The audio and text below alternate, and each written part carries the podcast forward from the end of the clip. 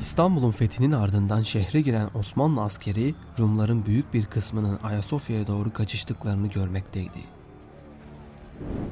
Rum halkı Türklerin ancak Büyük Konstantin sütununa kadar ilerleyebileceklerine bu sırada gökten bir melek inerek bir sütunun önünde bulunan bir Rum'a kılıç vereceğine, o Rum'un da bu kılıçla Türkleri şehirden süreceğine inanmaktaydılar. Bu inançla Ayasofya'nın içini ve dışını hınca hınç doldurmuşlardı.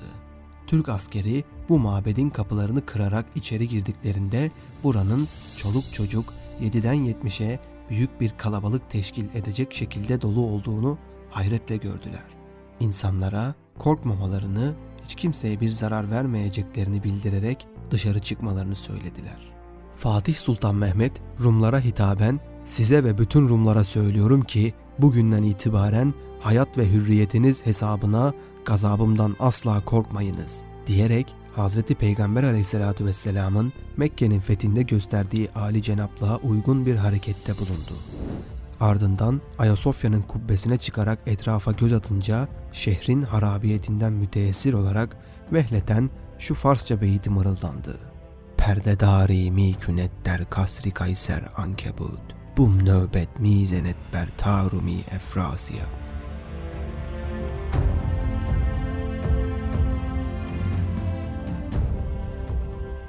Rum halkından sadece Türk askerine kılıç çekenler öldürülmüş, teslim olanlara dokunulmamıştı. Ardından şehrin hemen imarına başlandı. Rum halkı kuşatmadan dolayı müşkül duruma düştüğünden yaralarını bir nevi sarmak için bu imar faaliyetinde dolgun maaş karşılığında istihdam ettirildiler. Galata tarafındaki Cenevizliler ise harpten önce Doğu Roma'ya yardım etmeyeceklerine yönelik Fatih Sultan Mehmet'e söz vermiş fakat harp sırasında bu sözünü bozarak Rumlara yardım etmişlerdi. İstanbul'un fethinden sonra Fatih sözlerini bozduklarından dolayı Galata bölgesine de el koydu.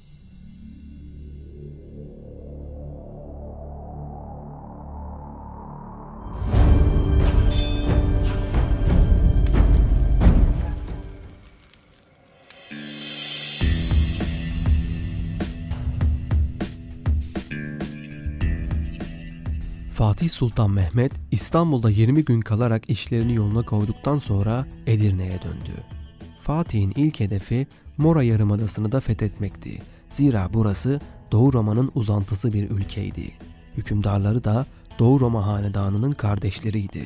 Roma hanedanına mensup olmaları dolayısıyla Doğu Roma'yı ihya davasına kalkışabilecekleri gibi Batı Hristiyan aleminden de destek görebilirlerdi. Ayrıca Fatih Doğu Roma'yı bitirdiği gibi Batı Roma'yı da bitirmek gayesi güttüğünden Mora'yı eline geçirdiği takdirde hem İtalya'nın fethi için bir hareket üssü elde edebilecek hem de Ege Denizi'ndeki Osmanlı hakimiyetini perçinlemiş olacaktı. İstanbul'un Türkler eline geçmesinden doğan bir infial ile Papalık, Arnavut, Eflak, Mora, Sırp ve Bosna kral ve despotları ile temasa geçerek bir Haçlı seferi teşebbüsüne girişti. Osmanlılar aleyhine bir ittifak tesisine çalıştıysa da bir netice alamadı. Aksine bu hükümdarlar İstanbul'un fethinden dolayı Fatih'i tebrik etmekle birlikte taahhüt ettikleri vergileri de eksiksiz olarak Osmanlı'ya ödediler. Sırp kralı Brankoviç Edirne'ye elçi göndererek Osmanlı'ya sulh teklifinde bulundu. Lakin Fatih Sultan Mehmet bu sulh teklifini reddederek Osmanlı'dan almış olduğu toprakların derhal iadesini istedi. Bu teklifi kabul etmeyen Sırp kralı Osmanlı topraklarına tekrar tecavüzlerde bulunmaya başladı. Aynı zamanda Ulahlar ve Macarlarla anlaşarak Osmanlı aleyhine bir ittifak kurmaya çalışmaktaydı. Sırplar birçok Osmanlı şehrini yağmalamış ve tecavüzlerde bulunmuşlardı. Sırpların saldırılarını haber alan Sultan Fatih emrindeki 20 bin kişilik ordusuyla Sırpları Osmanlı topraklarından def etmek için harekete geçti. Bu gelişmeyi öğrenen Brankoviç, padişahın Semendire üzerine yürüyeceğini tahmin ettiğinden burasını tahkim ederek içine kafi miktarda asker koyduktan sonra hazinelerini de Sivrice Hisar'da bırakarak Macaristan'a kaçtı. Maksadı Macaristan'dan Osmanlı'ya karşı yardım temin etmekti. Esasen o sırada Macaristan'da da Osmanlı'ya karşı harp hazırlığı yapılmaktaydı. Macar kralı Ladislas önderliğinde bir harp meclisi toplandı. Burada alınan kararla teşekkür edecek ordunun başına Türklerin meşhur düşmanı Hünyadi Yanoş geçirildi. Bu sırada Sultan Fatih ordusunu iki kol halinde Sırbistan içlerine sevk etmişti. Ciddi bir mukavemet görmeden Sivrice Hisar ile Semendire şehrini kuşattı. Sivrice Hisar kolayca zapt edilmiş, Sırp kralının hazineleri Osmanlıların eline geçmiş fakat iyi tahkim edilmiş olan Semendire şehri ele geçirilememişti. Bunun üzerine Fatih ani bir karar alarak sefere nihayet verip Edirne'ye döndü. Dönerken Firuz Beyoğlu komutasındaki orduyu Sırbistan'da bıraktı. Bundan maksadı Macarların olası bir tecavüzünü önlemekti. Edirne'de daha büyük bir ordu kurmakla meşgul oluyordu. Bu sırada Hünyadi Yanoş komutasındaki Sırp ve Macar ordusu Firuz Bey komutasındaki Osmanlı ordusuna saldırmış ve Osmanlı ordusunu imha etmişti. Sırplar Vidin ve Niş arasını tamamen işgal ederek topraklarına kattılar. Bu bölgeleri ateşe verip pek çok insanı kılıçtan geçirdiler. Hünyadi Yanoş bu başarıya rağmen Fatih'e karşı harbi göze alamadığı için Belgrad'a çekildi.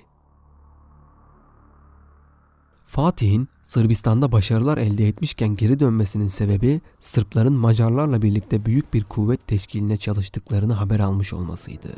Macar ülkesine akıncılar yollayarak ülkede tahribat yapılmasını emretti. Akıncılar Macar topraklarına girerek akınlar yaptılar. Aynı akıbetin kendi başına geleceğini düşünen Sırp kralı Osmanlı'ya 30 bin flori vergi vermeye razı olduğunu ve sulh yapmak istediğini bildirdi.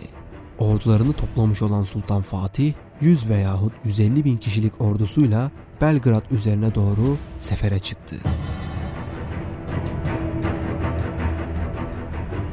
Belgrad şehri Tuna Nehri ile Sava'nın birleştiği noktada kurulmuş çok müstehkem bir kaleye sahipti. Fatih Morava üzerindeki Grosvaç'ta bir top döküm imalathanesi kurarak birçok top döktürmüştü. Bu toplarla Belgrad önlerine gelerek şehri kuşatıp top atışına tutmaya başladı.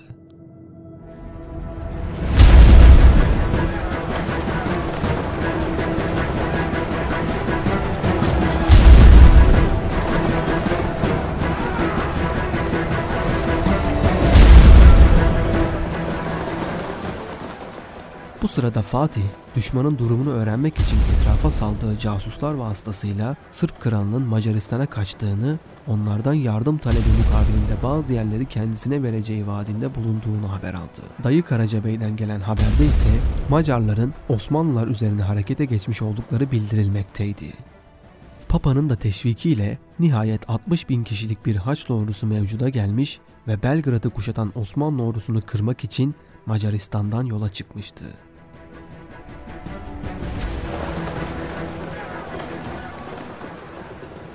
Belgrad'da yapılan şiddetli çarpışmalar esnasında nihayet kale düşmek üzereyken Haçlı ordusunun Tuna'nın kuzeyinde görüldüğü haber alındı. 60 bin kişilik bu müttefik Haçlı ordusuna karşı alınacak tedbirler görüşülmek üzere bir harp meclisi toplandı. Dayı Karacabey, Tuna'nın kuzeyine geçilerek Macar ordusuyla kale muhafızları arasına girilmesini ve bu suretle Hunyadi Yanoş'un kaleye irtibatına engel olunmasını ve Haçlı ordusu mağlup edildikten sonra muhasaraya devam edilmesini teklif etti. Lakin henüz 22 yaşında olan Sultan Fatih bu teklifi kabul etmeyerek diğer paşaların teklifini yani Belgrad'ın Haçlılar gelmeden evvel fethedilip daha sonra Haçlılarla çarpışılması teklifini kabul etmişti. Lakin bu ciddi bir hataydı ki Osmanlı'ya pek pahalıya mal olacaktı. Padişah şehrin bir an evvel zaptı için umumi bir hücum emri verdi.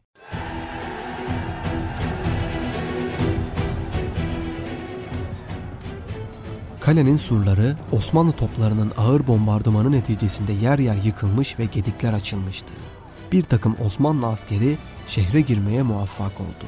Osmanlı ordusu Tuna'nın kuzeyine geçmeyince serbestçe hareket eden Hunyadi Yanoş, kaleye yakın bir mevkide ordugahını kurup çoktan mevzilenmişti. 30 bin kadar Macar askeri kaleyi kurtarmak için kaleye girdiler. Gediklerde mukavemetle karşılaşmayan Türk askerleri kale içinde ilerlerken Sırp ve Macarların pusularıyla kamilen imha edildi.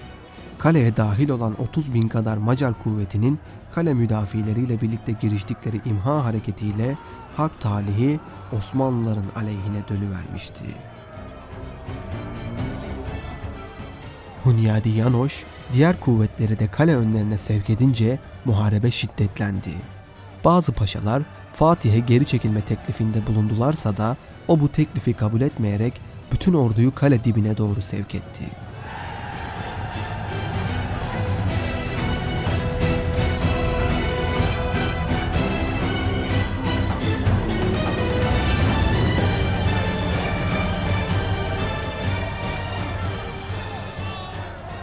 Yeniçerilerden bir bölüğün de kale önlerine gitmeye başladığını fark eden Hunyadi Yanoş, emrindeki askerleriyle zayıflamış olan Osmanlı karargahına doğru saldırıya geçti.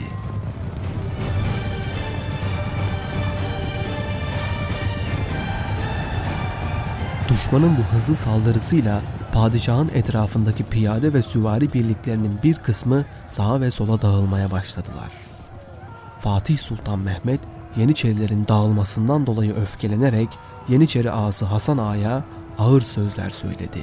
Hatta o kadar sinirlenmişti ki dudaklarını kanatacak kadar ısırmıştı. Bunun üzerine atını mahmuzlayıp korkusuzca düşman askerlerinin arasına daldı. Padişahın atıldığını gören paşalar ve beyler de arkasından gittiler.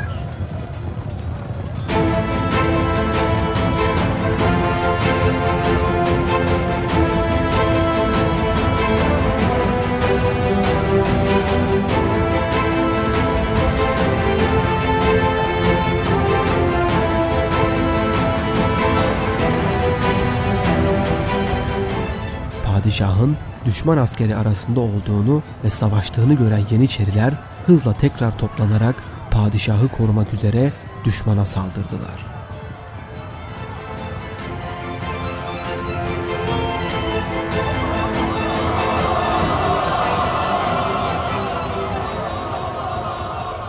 Sultan Fatih 3 Haçlı askerinin arasında kaldığı sırada baldırından bir kılıç darbesi almış lakin 3 Haçlı askerini de yere sermeye muvaffak olmuştu. Yeniçerilerin müthiş saldırısı karşısında Haçlı askerleri de geri püskürtülmeye muvaffak olmuştu. Yeniçeriler Haçlıları kale önlerine kadar kovaladılar. Lakin vaziyet çok kötüydü. Osmanlı'nın çok fazla zayiatı vardı. Yeniçeri ağası ve dayı Karaca Bey şehit düşmüşlerdi. Buna mukabil Haçlıların da zayiatı bir o kadar vardı. Haçlı ordusu komutanı Hünyadi Yanoş da çok ağır yaralanmıştı. Sultan Fatih uğranılan zayiatın büyüklüğü karşısında Belgrad'ın fethinden şimdilik vazgeçerek ordusuna geri çekilmeyi emretti.